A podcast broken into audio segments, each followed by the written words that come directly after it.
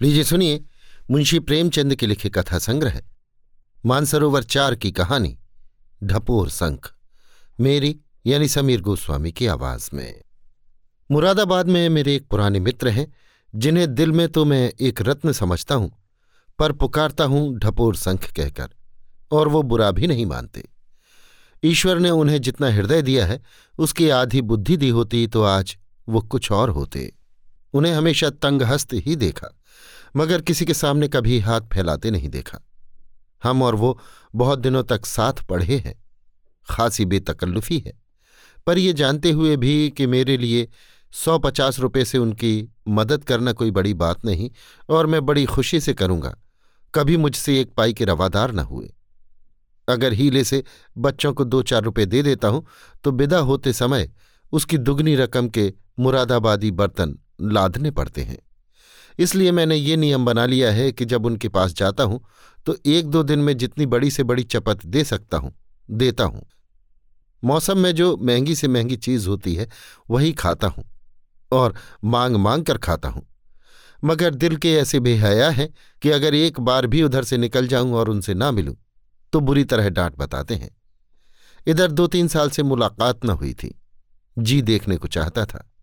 मई में नैनीताल जाते हुए उनसे मिलने के लिए उतर पड़ा। छोटा सा घर है, छोटा सा परिवार, छोटा सा डील।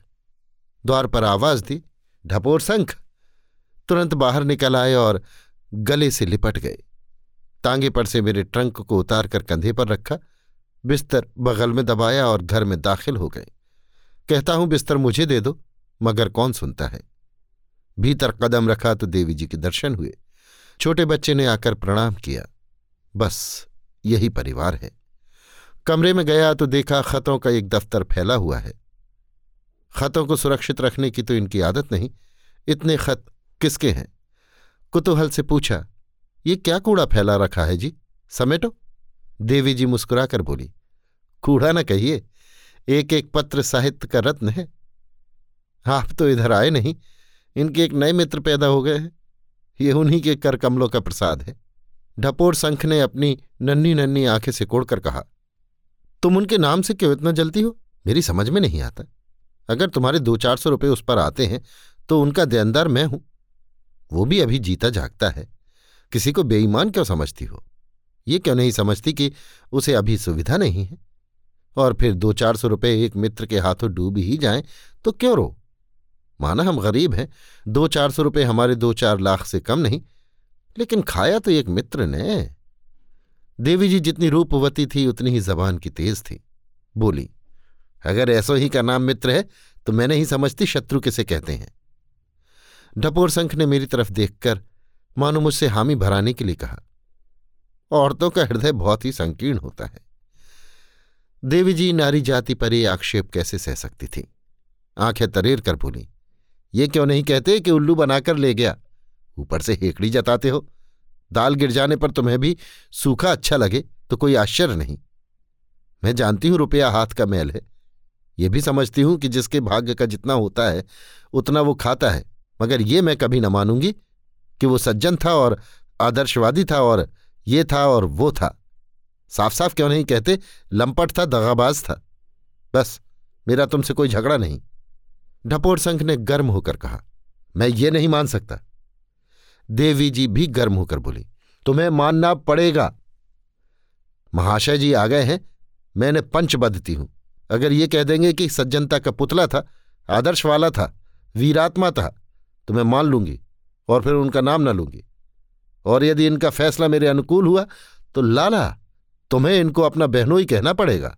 मैंने पूछा, मेरी समझ में कुछ नहीं आ रहा है, आप किसका ज़िक्र कर रही हैं? वो कौन था? देवी जी ने आँखें नचाकर कहा, इन्हीं से पूछो कौन था? इनका बहनोई था। ढपोर संख ने झेप कर कहा, अजी, एक साहित्य सेवी था, करुणाकर जोशी। बेचारा विपत्ति का मारा यहाँ आ पड़ा था। उस वक्त तो ये भी भैया भैया करती थी, हलवा बना बना कर खिलाती थी। उसकी विपत्ति कथा सुनकर टसवे बहाती थी।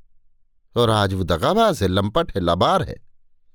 देवी जी ने कहा, वो तुम्हारी खातिर थी मैं समझती थी, लेख लिखते हो, व्याख्यान देते हो, साहित्य के मर्मज्ञ बनते हो। कुछ तो आदमी पहचानते होगे। पर अब मालूम हो गया कि कलम घिसना और बात है, मनुष्य की नाड़ी पहचानना और बात। मैं इस जोशी का वृत्तांत सुनने के लिए उत्सुक हो उठा। ढपोर संख तो अपना पचड़ा सुनाने को तैयार थे। मगर देवी जी ने कहा खाने पीने से निवृत्त होकर पंचायत बैठे। मैंने भी इसे स्वीकार कर लिया। देवी जी घर में जाती हुई बोली तुम्हें कसम है जो अभी जोशी के बारे में एक शब्द भी इनसे कहो। मैं भोजन बनाकर जब तक खिला ना लूँ, तब तक दोनों आदमियों पर दफाई एक सौ चवालीस है। ढपोर संख ने आँखें मारकर कहा, तुम्हारा नमक खाकर ये तुम्हारी तरफदारी करेंगे ही? बारे देवी जी के कानों में ये जुमला न पड़ा। धीमे स्वर में कहा भी गया था, नहीं तो देवी जी ने कुछ न कुछ जवाब ज़रूर दिया होता। देवी जी चूल्हा जला चुकी और ढपोर संख उनकी ओर से निश्चिंत हो गए तो मुझसे बोले जब तक वो रसोई में है, मैं संक्षेप में तुम्हें वो वृतांत सुना दूँ। मैंने धर्म की आड़ लेकर कहा, नहीं भाई, मैं पंच बनाया गया हूँ और इस विषय में कुछ न सुनूँगा। उन्हें आ जाने दो। मुझे भय है कि तुम उन्हीं का सा फैसला कर दोगे और फिर वो मेरा घर में रहना अपाढ़ कर देंगी। मैंने ढांढस दिया, ये आप कैसे कह सकते हैं, मैं क्या फैसला करूँगा? मैं तुम्हें जानता जो हूँ।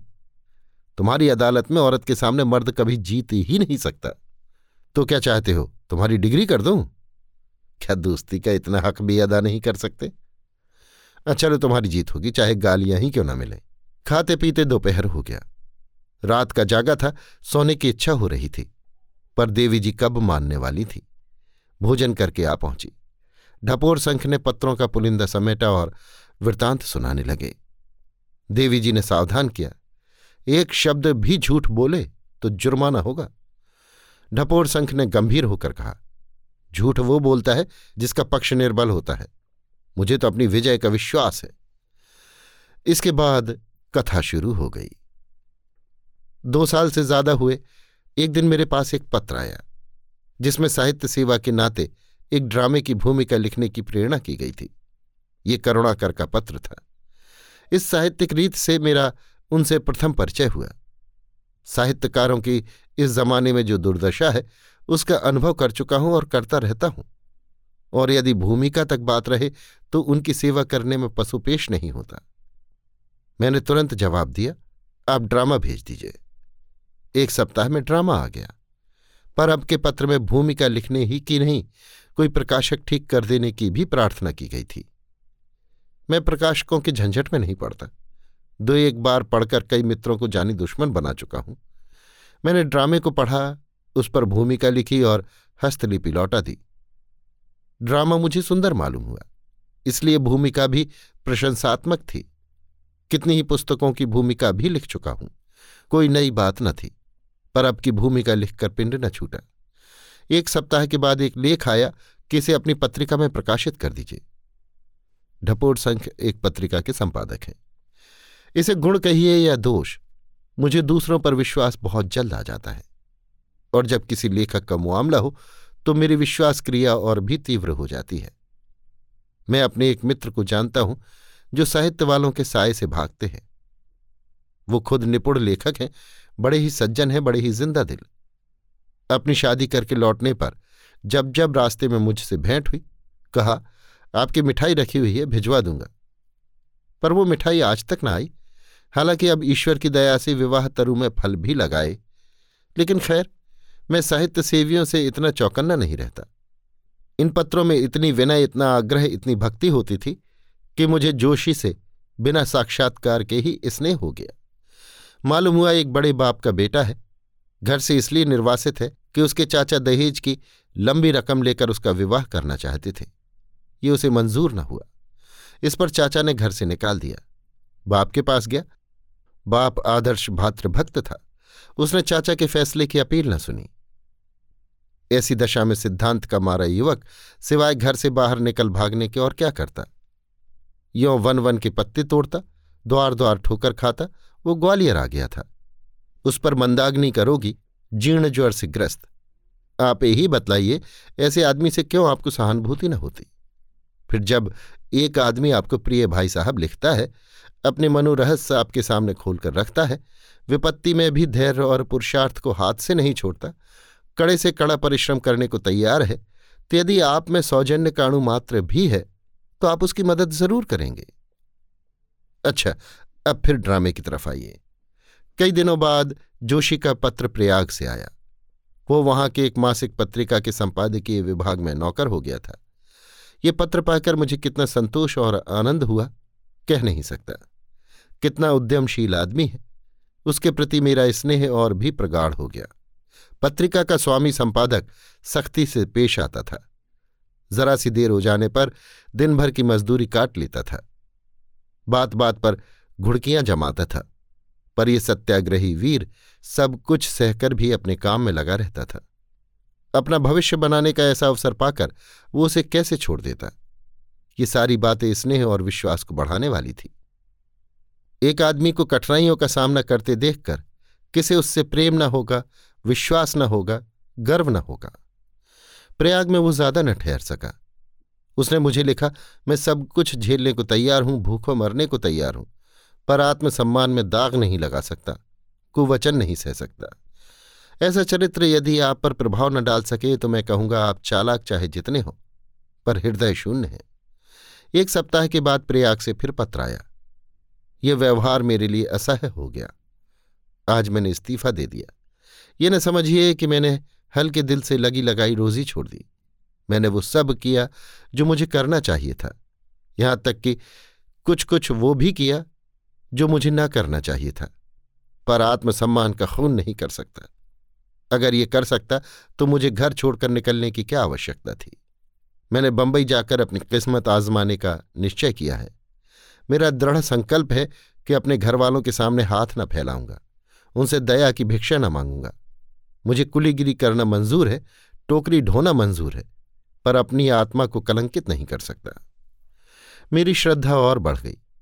ये व्यक्ति अब मेरे लिए केवल ड्रामा का चरित्र न था, जिसके सुख से सुखी और दुख से दुखी होने पर भी हम दर्शक ही रहते हैं।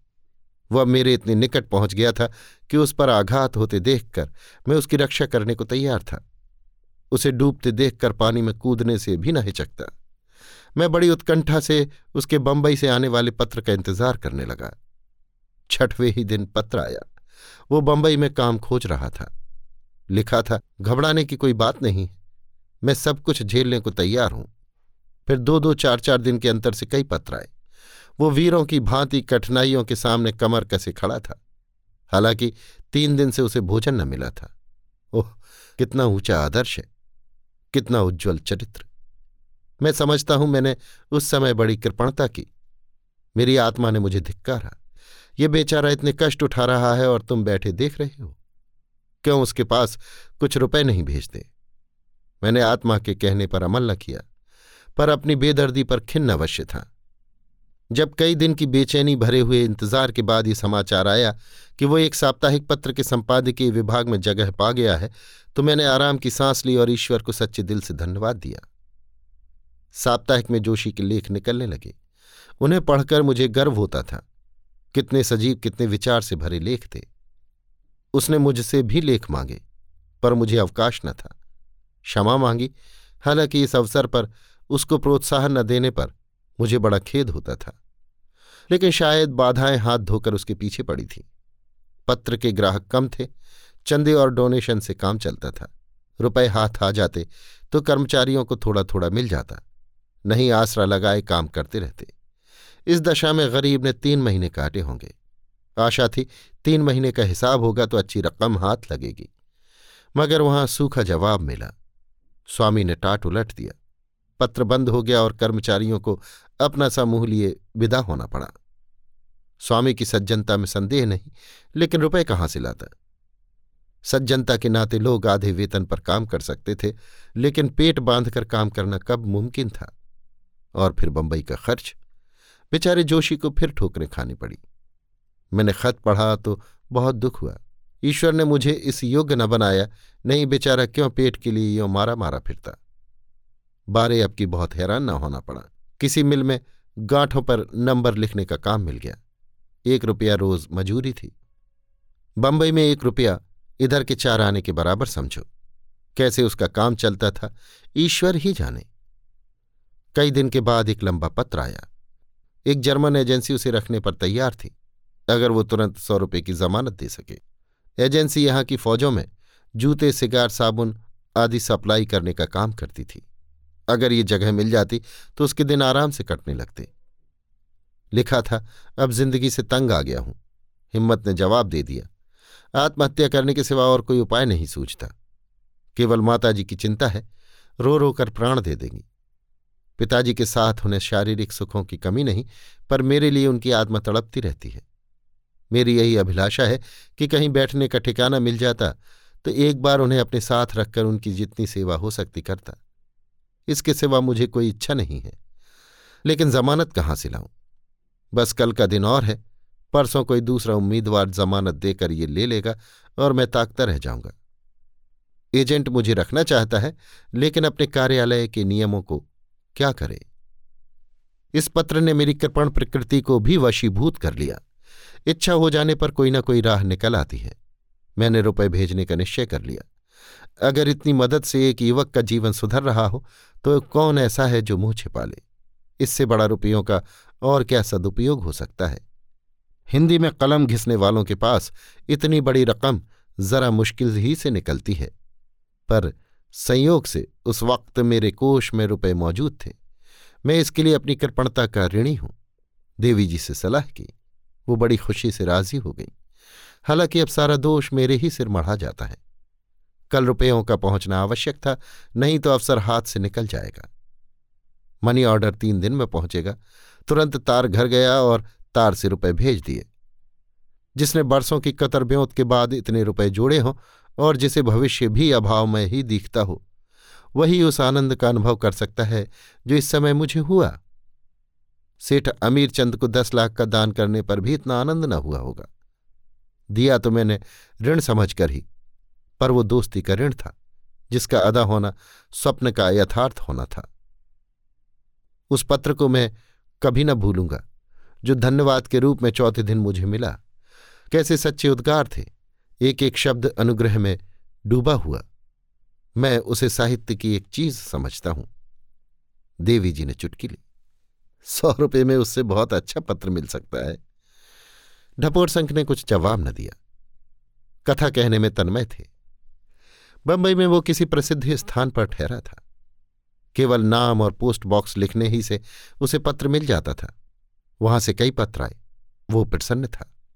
देवी जी फिर बोली, प्रसन्न क्यों ना होता? कंपे में एक चिड़िया जो फंस गई थी।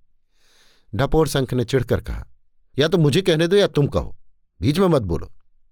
बंबई से कई दिन के बाद एक पत्र आया कि एजेंसी ने उसके व्यवहार से प्रसन्न होकर उसे काशी में नियुक्त कर दिया है और वो काशी आ रहा है। उसे वेतन के उपरांत भत्ता भी मिलेगा। काशी में उसके एक मौसा थे, जो वहाँ के प्रसिद्ध डॉक्टर थे, पर वो उनके घर न उतरकर अलग ठहरा। इससे उसके आत्मसम्मान का पता चलता है। मगर एक महीने में काशी से उसका जी भर गया। शिकायत से भरे पत्र आने लगे।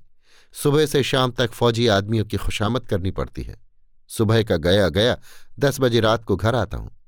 उस वक्त अकेला अंधेरा घर देखकर चित्त दुख से भर जाता है। किससे बोलूँ किससे हंसूं? बाज़ार की पूरियाँ खाते खाते तंग आ गया हूँ। मैंने समझा था, अब कुछ दिन चैन से कटेंगे, लेकिन मालूम होता है अभी किस्मत में ठोकरें खाना लिखा है। मैं इस तरह जीवित नहीं रह सकता। रात रात भर पड़ा रोता रहता हूँ। आदि।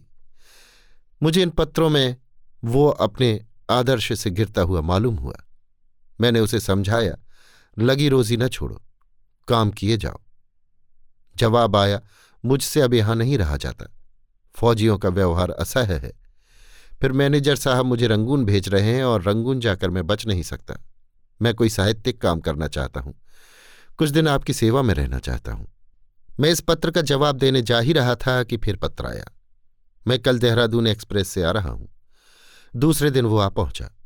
दुबला सा आदमी सांवला रंग, लंबा मुँह बड़ी बड़ी आँखें, अंग्रेज़ी वेश, साथ में कई चमड़े के ट्रंक, एक सूटकेस, एक हुलडाल। मैं तो उसका ठाट देखकर दंग रह गया। देवी जी ने टिप्पणी की, फिर भी तो न चेते?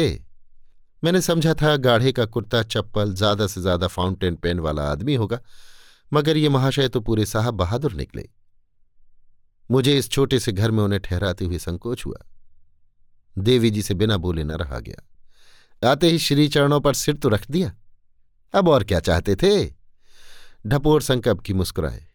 देखो श्यामा बीच बीच में टोको मत। अदालत की प्रतिष्ठा ये कहती है कि अभी चुपचाप सुनती जाओ। जब तुम्हारी बारी आए तो जो चाहे कहना। फिर सिलसिला शुरू हुआ। था तो दुबला पतला मगर बड़ा फुर्तीला। बातचीत में बड़ा चतुर।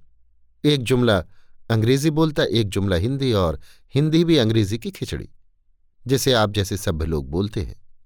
बातचीत शुरू हुई। आपके दर्शनों की बड़ी इच्छा थी। मैंने जैसा अनुमान किया था, वैसा ही आपको देखा। बस, अब मालूम हो रहा है कि मैं भी आदमी हूँ। इतने दिनों तक कैदी था। मैंने कहा तो क्या इस्तीफा दे दिया? नहीं, अभी तो छुट्टी लेकर आया हूँ। अभी इस महीने का वेतन भी नहीं मिला। मैंने लिख दिया है, यहाँ के पति से भेज दें। नौकरी तो अच्छी है, मगर काम बहुत करना पड़ता है, और मुझे कुछ लिखने का अवसर नहीं मिलता। खैर, रात को तो मैंने इसी कमरे में उन्हें सुलाया। दूसरे दिन यहाँ के एक होटल में प्रबंध कर दिया। होटल वाले पेशगी रुपए ले लेते हैं। जोशी के पास रुपए न थे। मुझे तीस रुपए देने पड़े। मैंने समझा इसका वेतन तो आता ही होगा, ले लूँगा। यहाँ मेरे एक माथुर मित्र हैं। उनसे भी मैंने जोशी का ज़िक्र किया था। उसके आने की खबर पाते ही होटल दौड़े। दोनों में दोस्ती हो गई। जोशी दो तीन बार दिन में एक बार रात को ज़रूर आते और खूब बातें करते। देवी जी उनको हाथों पर लिए रहती। कभी उनके लिए पकौड़ियाँ बन रही हैं, कभी हलवा। जोशी हरफन मौला था। गाने में कुशल, हारमोनियम में निपुण, इंद्रजाल के कर्तव्य दिखलाने में कुशल, सालन अच्छा पकाता था। देवी जी को गाना सीखने का शौक पैदा हो गया। उसे म्यूज़िक मास्टर बना लिया। देवी जी लाल मुँह करके बोली तो क्या मुफ़्त में हलवा, पकौड़ियाँ और पान बना बना कर खिलाती थी? एक महीना गुजर गया, पर जोशी का वेतन न आया। मैंने पूछा भी नहीं। सोचा अपने दिल में समझेगा, अपने होटल वाले रुपयों का तकाजा कर रहे हैं। माथुर के घर भी उसने आना जाना शुरू कर दिया। दोनों साथ घूमने जाते, साथ रहते। जोशी जब आते, माथुर का बखान करते। माथुर जब आते, जोशी की तारीफ़ करते। जोशी के पास अपने अनुभवों का विशेष भंडार था। वो फौज में रह चुका था। जब उसकी मंगेतर का विवाह दूसरे आदमी से हो गया तो शोक में उसने फौजी नौकरी छोड़ दी थी। सामरिक जीवन की न जाने कितनी ही घटनाएँ उसे याद थीं। और जब अपने माँ बाप और चाचा चाची का ज़िक्र करने लगता तो उसकी आँखों में आँसू भर आते। देवी जी भी उसके साथ रोती।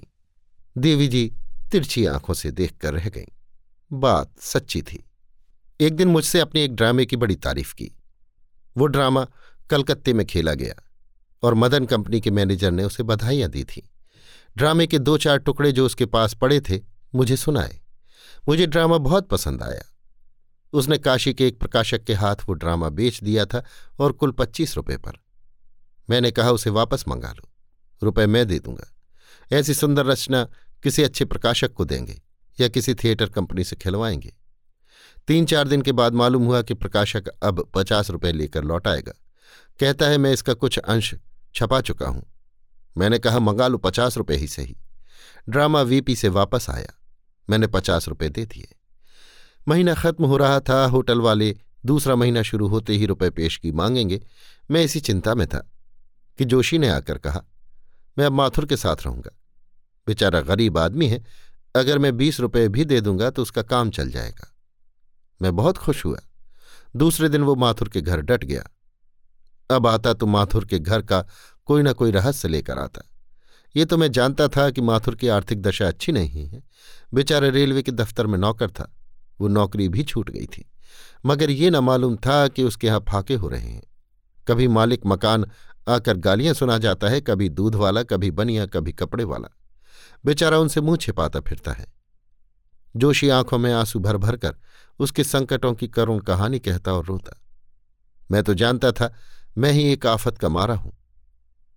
माथुर की दशा देखकर मुझे अपनी विपत्ति भूल गई। मुझे अपनी ही चिंता है, कोई दूसरी फ़िक्र नहीं। जिसके द्वार पर जा पड़ूं दो रोटियाँ मिल जाएँगी। मगर माथुर के पीछे तो पूरा खटला है। माँ, दो विधवा बहनें, एक भांजी, दो भांजे, एक छोटा भाई। इतने बड़े परिवार के लिए पचास रुपए तो केवल रोटी दाल के लिए चाहिए। माथुर सच्चा वीर है, देवता है, जो इतने बड़े परिवार का पालन कर रहा है। वो अब अपने लिए नहीं, माथुर के लिए दुखी था। देवी जी ने टीका की। जब ही माथुर की भांजी पर डोरे डाल रहा था, दुख का भार कैसे हल्का करता? ढपोर संक ने बिगड़कर कहा अच्छा तो अब तुम ही कहो। मैंने समझाया, यार, तुम तो जरा जरा सी बात पर तिनक उठते हो। क्या तुम समझते हो ये फुलझड़ियाँ मुझे न्याय पथ से विचलित कर देंगी? फिर कहानी शुरू हुई। एक दिन आकर बोला, आज मैंने माथुर के उद्धार का उपाय सोच निकाला। मेरे एक माथुर मित्र बैरिस्टर है। उनसे जग्गो, यानी माथुर की भांजी के विवाह के विषय में पत्र व्यवहार कर रहा हूँ। उसकी एक विधवा बहन को दोनों बच्चों के साथ ससुराल भेज दूँगा। दूसरी विधवा बहन अपने देवर के पास जाने पर राज़ी है। बस तीन चार आदमी रह जाएँगे। कुछ मैं दूँगा, कुछ माथुर पैदा करेगा, गुजर हो जाएगा। मगर आज उसके घर के दो महीनों का किराया देना पड़ेगा। मालिक मकान ने सुबह ही से धरना दे रखा है। कहता है, अपना किराया लेकर ही हटूँगा। आपके पास तीस रुपए हो तो दे दीजिए। माथुर के छोटे भाई का वेतन कल परसों तक मिल जाएगा। रुपए मिल जाएँगे। एक मित्र संकट में पड़ा हुआ है, दूसरा मित्र उसकी सिफारिश कर रहा है। मुझे इनकार करने का साहस न हुआ। देवी जी ने उस वक्त नाक भों ज़रूर से कूड़ा था, पर मैंने न माना। रुपए दे दिए। देवी जी ने डंक मारा। ये क्यों नहीं कहते कि वो रुपए मेरी बहन ने बर्तन खरीद कर भेजने के लिए भेजे थे? ढपोर संख ने गुस्सा पीकर कहा, खैर, यही सही। मैंने रुपए दे दिए। मगर मुझे ये उलझन होने लगी कि इस तरह तो मेरा कचूमर ही निकल जाएगा। माथुर पर एक न एक संकट रोज ही सवार रहेगा। मैं कहाँ तक उन्हें उबारूँगा? जोशी भी जान खा रहा था कि कहीं कोई जगह दिला दीजिए। संयोग से उन्हीं दिनों मेरे एक आगरे के मित्र आने के लिए। काउंसिल के मेंबर थे। अब जेल में हैं। गाने बजाने का शौक है। दो एक ड्रामे भी लिख चुके हैं। अच्छे अच्छे रईसों से परिचय है। खुद भी बड़े रसिक हैं। अब कि वो आए तो मैंने जोशी का उनसे ज़िक्र किया। उसका ड्रामा भी सुनाया। बोले तो उसे मेरे साथ कर दीजिए। अपना प्राइवेट सेक्रेटरी बना लूँगा। मेरे घर में रहे, मेरे साथ घर के आदमी की तरह रहे। जेब खर्च के लिए मुझसे तीस रुपये महीना लेता चला जाए, मेरे साथ ड्रामे लिखे। मैं फूला न समाया। जोशी से कहा, जोशी भी तैयार हो गया। लेकिन जाने के पहले उसे कुछ रुपयों की ज़रूरत हुई। एक भले आदमी के साथ फटे हालों तो जाते नहीं बनता, और ना यही उचित था कि पहले ही दिन से रुपयों का तकाजा होने लगे। बहुत काट छाट करने पर भी चालीस रुपये का खर्च निकल आया। जूते टूट गए थे, धोतियाँ फट गई थी, और भी कई खर्च थे जो इस वक्त याद नहीं आते। मेरे पास रुपए न थे, श्यामा से मांगने का हौसला न हुआ। देवी जी बोली, मेरे पास तो कारों का खजाना रखा था ना, कई हज़ार महीने लाते हो, सौ दो सौ रुपये बचत में आ ही जाते होंगे। ठपोर संख इस व्यंग पर ध्यान न देकर अपनी कथा कहते रहे। रुपए पाकर जोशी ने ठाट बनाया और काउंसलर साहब के साथ चले। मैं स्टेशन तक पहुँचाने गया। माथुर भी गया। लौटा तो मेरे दिल पर से एक बोझ उतर गया था। माथुर ने कहा, बड़ा मोहब्बती आदमी है। मैंने समर्थन किया। बड़ा। मुझे तो भाई सा मालूम होता है। मुझे तो अब घर अच्छा ना लगेगा। घर के सब आदमी रोते रहे। मालूम ही ना होता था कि कोई गैर आदमी है। अम्मा से लड़के की तरह बातें करता था। बहनों से भाई की तरह। बदनसीब आदमी है। नहीं जिसका बाप दो हज़ार रुपये माहवारी कमाता हो, वो यों मारा मारा फिरे। दार्जिलिंग में इनके बाप की दो कोठियाँ हैं। आईएमएस है। जोशी मुझे भी वहाँ ले जाना चाहता है। साल दो साल में तो वहाँ जाएगा ही। कहता है तो मैं मोटर की एजेंसी खुलवा दूँगा। इस तरह ख्याली पुलाव पकाते हुए हम लोग घर आए। मैं दिल में खुश था कि चलो अच्छा हुआ। जोशी के लिए अच्छा सिलसिला निकल आया। मुझे ये आशा भी बंध चली कि अब कि उसे वेतन मिलेगा तो मेरे रुपए देगा। चार पाँच महीने में चुकता कर देगा। हिसाब लगाकर देखा तो अच्छी खासी रकम हो गई थी। मैंने दिल में समझा, यह भी अच्छा ही हुआ। यों जमा करता तो कभी न जमा होते। इस बहाने से किसी तरह जमा तो हो गए। मैंने ये सोचा कि अपने मित्र से जोशी के वेतन के रुपए पेशगी क्यों न ले लूँ? कह दूँ, उसके वेतन से महीने महीने काटते रहिएगा। लेकिन अभी मुश्किल से एक सप्ताह हुआ होगा कि एक दिन देखता हूँ तो जोशी और माथुर दोनों चले आ रहे हैं। मुझे भय हुआ, कहीं जोशी जी फिर तो नहीं छोड़ाए लेकिन शंका को दबाता हुआ बोला, कहो भाई, कब आए? मज़े में तो हो। जोशी ने बैठकर एक सिगार जलाते हुए कहा, बहुत अच्छी तरह हूँ। मेरे बाबू साहब बड़े ही सज्जन आदमी हैं। मेरे लिए अलग एक कमरा खाली करा दिया है। साथ ही खिलाते हैं। बिल्कुल भाई की तरह रखते हैं। आजकल किसी काम से दिल्ली गए हैं। मैंने सोचा यहाँ पड़े पड़े क्या करूँ? तब तक आप ही लोगों से मिलता आऊँ। चलते वक्त बाबू साहब ने मुझसे कहा था, मुरादाबाद से थोड़े से बर्तन लेते आना, मगर शायद उन्हें रुपए देने की याद नहीं रही। मैंने उस वक्त मांगना भी उचित न समझा। आप एक पचास रुपये दे दीजिएगा, मैं परसों तक जाऊँगा और वहाँ से जाते ही जाते भिजवा दूँगा। आप तो जानते हैं रुपए के मामले में वे कितने खरे हैं। मैंने जरा रुखाई के साथ कहा, रुपए तो इस वक्त मेरे पास नहीं है। देवी जी ने टिप्पणी की, क्यों झूठ बोलते हो? तुमने रुखाई से कहा था कि रुपए नहीं है? ढपोर संख ने पूछा, और क्या चिकनाई के साथ कहा था? देवी जी तो फिर कागज़ के रुपए क्यों दे दिए थे? बड़ी रुखाई करने वाले। ढपोर संख अच्छा साहब, मैंने हंसकर रुपए दे दिए। बस, अब खुश हुई? तो भाई, मुझे बुरा तो लगा, लेकिन अपने सज्जन मित्र का वास्ता था। मेरे ऊपर बेचारे बड़ी कृपा रखते हैं। मेरे पास पत्रिका का कागज़ खरीदने के लिए पचास रुपये रखे हुए थे वो मैंने जोशी को दे दिए। शाम को माथुर ने आकर कहा, जोशी तो चले गए। कहते थे, बाबू साहब का तार आ गया है।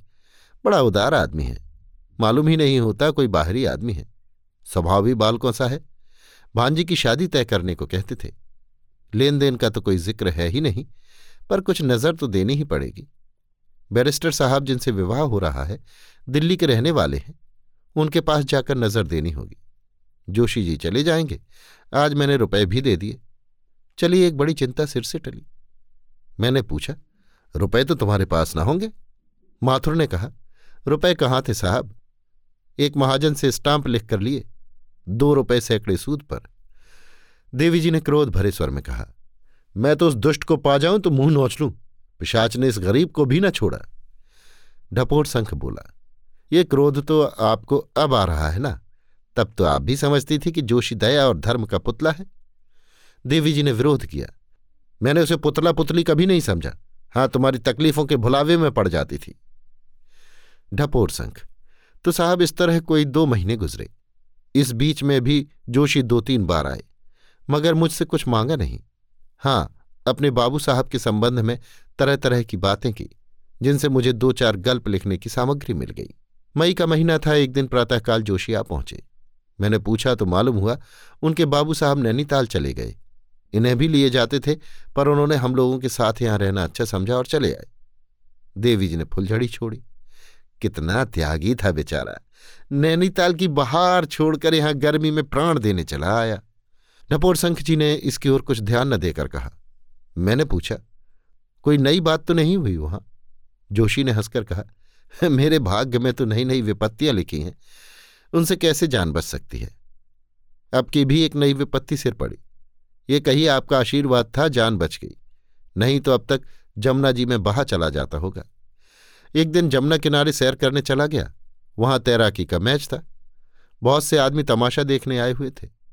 मैं भी एक जगह खड़ा होकर देखने लगा। मुझसे थोड़ी दूर पर एक और महाशय की युवती के साथ खड़े थे। मैंने बातचीत की तो मालूम हुआ मेरी ही बिरादरी के हैं। यह भी मालूम हुआ मेरे पिता और चाचा दोनों ही से उनका परिचय है। मुझसे स्नेह की बातें करने लगे। तुम्हें इस तरह ठोकरे खाते तो बहुत दिन हो गए। क्यों नहीं चले जाते अपने माँ बाप के पास? माना कि उनका लोक व्यवहार तुम्हें पसंद नहीं, लेकिन माता पिता का पुत्र पर कुछ न कुछ अधिकार तो होता ही है। तुम्हारी माताजी को कितना दुख हो रहा होगा। सहसा एक युवक किसी तरफ़ से आ निकला और वृद्ध महाशय तथा युवती को देखकर बोला, आपको शर्म नहीं आती कि आप अपनी युवती कन्या को इस तरह मेले में लिए खड़े हैं? वृद्ध महाशय का मुँह जरा सा निकल आया और युवती तुरंत घूंघट निकालकर पीछे हट गई। मालूम हुआ कि उसका विवाह इसी युवक से ठहरा हुआ है। वृद्ध उदार सामाजिक विचारों के आदमी थे, पर्दे के कायल न थे। युवक वयस में युवक होकर भी खूसट विचारों का आदमी था। पर्दे का कट्टर पक्षपाती। वृद्ध थोड़ी देर तक तो अपराधी भाव से बातें करते रहे। पर युवक प्रतिक्षण कर्म होता जाता था। आखिर बूढ़े बाबा भी तेज हुए। युवक ने आँखें निकालकर कहा, मैं ऐसी निर्लज्जा से विवाह करना अपने लिए अपमान की बात समझता हूँ। वृद्ध ने क्रोध से कांपते हुए स्वर में कहा, और मैं तुम जैसे लंपट से अपनी कन्या का विवाह करना लज्जा की बात समझता हूँ। युवक ने क्रोध के आवेश में वृद्ध का हाथ पकड़कर धक्का दिया। बातों से न जीत कर अब वो हाथों से काम लेना चाहता था। वृद्ध धक्का खाकर गिर पड़े। मैंने लपक कर उन्हें उठाया और युवक को डांटा। वो वृद्ध को छोड़कर मुझसे लिपट गया। मैं कोई कुश्तीबाज तो हूँ नहीं। वो लड़ना जानता था। मुझे उसने बात की बात में गिरा दिया और मेरा गला दबाने लगा। कई आदमी जमा हो गए थे। जब तक कुश्ती होती रही, लोग कुश्ती का आनंद उठाते रहे। लेकिन जब देखा मामला संगीन हुआ चाहता है तो तुरंत बीच बचाव कर दिया। युवक बूढ़े बाबा से जाते जाते कह गया, तुम अपनी लड़की को वैश्या बनाकर बाज़ार में घुमाना चाहते हो तो अच्छी तरह घुमाओ। मुझे अब उससे विवाह नहीं करना है। वृद्ध चुपचाप खड़े थे और युवती रो रही थी। भाई साहब, तब मुझसे ना रहा गया। मैंने कहा, महाशय, आप मेरे पिता के तुल्य हैं और मुझे जानते हैं। यदि आप मुझे इस योग्य समझें तो मैं इन देवी जी को अपनी हृदयेश्वरी बनाकर अपने को धन्य समझूँगा। मैं जिस दशा में हूँ, आप देख रहे हैं। संभव है मेरा जीवन इसी तरह कट जाए। लेकिन श्रद्धा, सेवा और प्रेम यदि जीवन को सुखी बना सकता है तो मुझे विश्वास है कि देवी जी के प्रति मुझमें इन भावों की कमी न रहेगी। बूढ़े बाबा ने गदगद होकर मुझे कंठ से लगा लिया। उसी क्षण मुझे अपने घर ले गए, भोजन कराया और विवाह का सगुन कर दिया। मैं एक बार युवती से मिलकर उसकी सम्मति भी लेना चाहता था। बूढ़े बाबा ने मुझे इसकी सहर्ष अनुमति दे दी। युवती से मिलकर मुझे ज्ञात हुआ कि वो रमणियों में रत्न है। मैं उसकी बुद्धिमत्ता देखकर चकित हो गया। मैंने अपने मन में जिस सुंदरी की कल्पना की थी, वो उससे हुबहू मिलती है। मुझे उतनी ही देर में विश्वास हो गया कि मेरा जीवन उसके साथ सुखी होगा। मुझे अब आशीर्वाद दीजिए। युवती आपकी पत्रिका बराबर पढ़ती है और आपसे उसे बड़ी श्रद्धा है। जून में विवाह होना निश्चय हुआ है। मैंने स्पष्ट कह दिया, मैं जेवर कपड़े नाम मात्र को लाऊँगा, न कोई धूमधाम ही करूँगा। वृद्ध ने कहा, मैं तो स्वयं यही कहने वाला था। मैं कोई तैयारी नहीं चाहता, न धूमधाम की मुझे इच्छा है। जब मैंने आपका नाम लिया कि वो मेरे बड़े भाई के तुल्य हैं तो वो बहुत प्रसन्न हुए। आपके लेखों को वो बड़े आदर से देखते हैं। मैंने कुछ खिन्न होकर कहा, ये तो सब कुछ है, लेकिन इस समय तुम्हें विवाह करने की सामर्थ्य भी नहीं है, और कुछ ना हो तो पचास रुपए की बंधी हुई आमदनी तो होनी ही चाहिए। जोशी ने कहा, भाई साहब, मेरा उद्धार विवाह ही से होगा। मेरे घर से निकलने का कारण भी विवाह ही था, और घर वापस जाने का कारण भी विवाह ही होगा। जिस समय प्रमिला हाथ बांधे हुए जाकर पिताजी के चरणों पर गिर पड़ेगी, उनका पाषाण हृदय भी पिघल जाएगा। समझेंगे, विवाह तो हो ही चुका अब वधु पर क्यों जुल्म किया जाए? जब उसे आश्रय मिल जाएगा तो मुझे झक मारकर बुलाएँगे। मैं इसी जिद पर घर से निकला था कि अपना विवाह अपनी इच्छानुसार बिना कुछ लिए दिए करूँगा और वो मेरी प्रतिज्ञा पूरी हुई जा रही है। प्रमिला इतनी चतुर है कि वो मेरे घर वालों को चुटकियों में मना लेगी। मैंने तखमीना लगा लिया है। कुल तीन सौ रुपये खर्च होंगे और यही तीन चार सौ रुपये मुझे ससुराल से मिलेंगे। मैंने सोचा है प्रमिला को पहले यहीं लाऊँगा। यहीं से वो मेरे घर पत्र लिखेगी और आप देखिएगा। तीसरे ही दिन चचा साहब गहनों की पिटारी लिए आ पहुँचेंगे। विवाह हो जाने पर वो कुछ नहीं कर सकते। इसलिए मैंने विवाह की खबर किसी को नहीं दी। मैंने कहा, लेकिन मेरे पास तो अभी कुछ भी नहीं है भाई। मैं तीन सौ रुपये कहाँ से लाऊँगा? जोशी ने कहा, तीन सौ रुपये नकद थोड़े ही लगेंगे। कोई सौ रुपये के कपड़े लगेंगे सौ रुपये की दो एक सुहाग की चीज़ें बनवा लूँगा और सौ रुपये राह खर्च समझ लीजिए। उनका मकान काशीपुर में है। वहीं से विवाह करेंगे। ये बंगाली सोनार जो सामने है, आपके कहने से एक सप्ताह के वादे पर जो जो चीज़ें मांगूँगा, दे देगा। बजाज भी आपके कहने से दे देगा। नकद मुझे कुल सौ रुपये की ज़रूरत पड़ेगी और ज्यों ही उधर से लौटा, त्यों ही दे दूँगा। बारात में आप और माथुर के सिवा कोई तीसरा आदमी न होगा।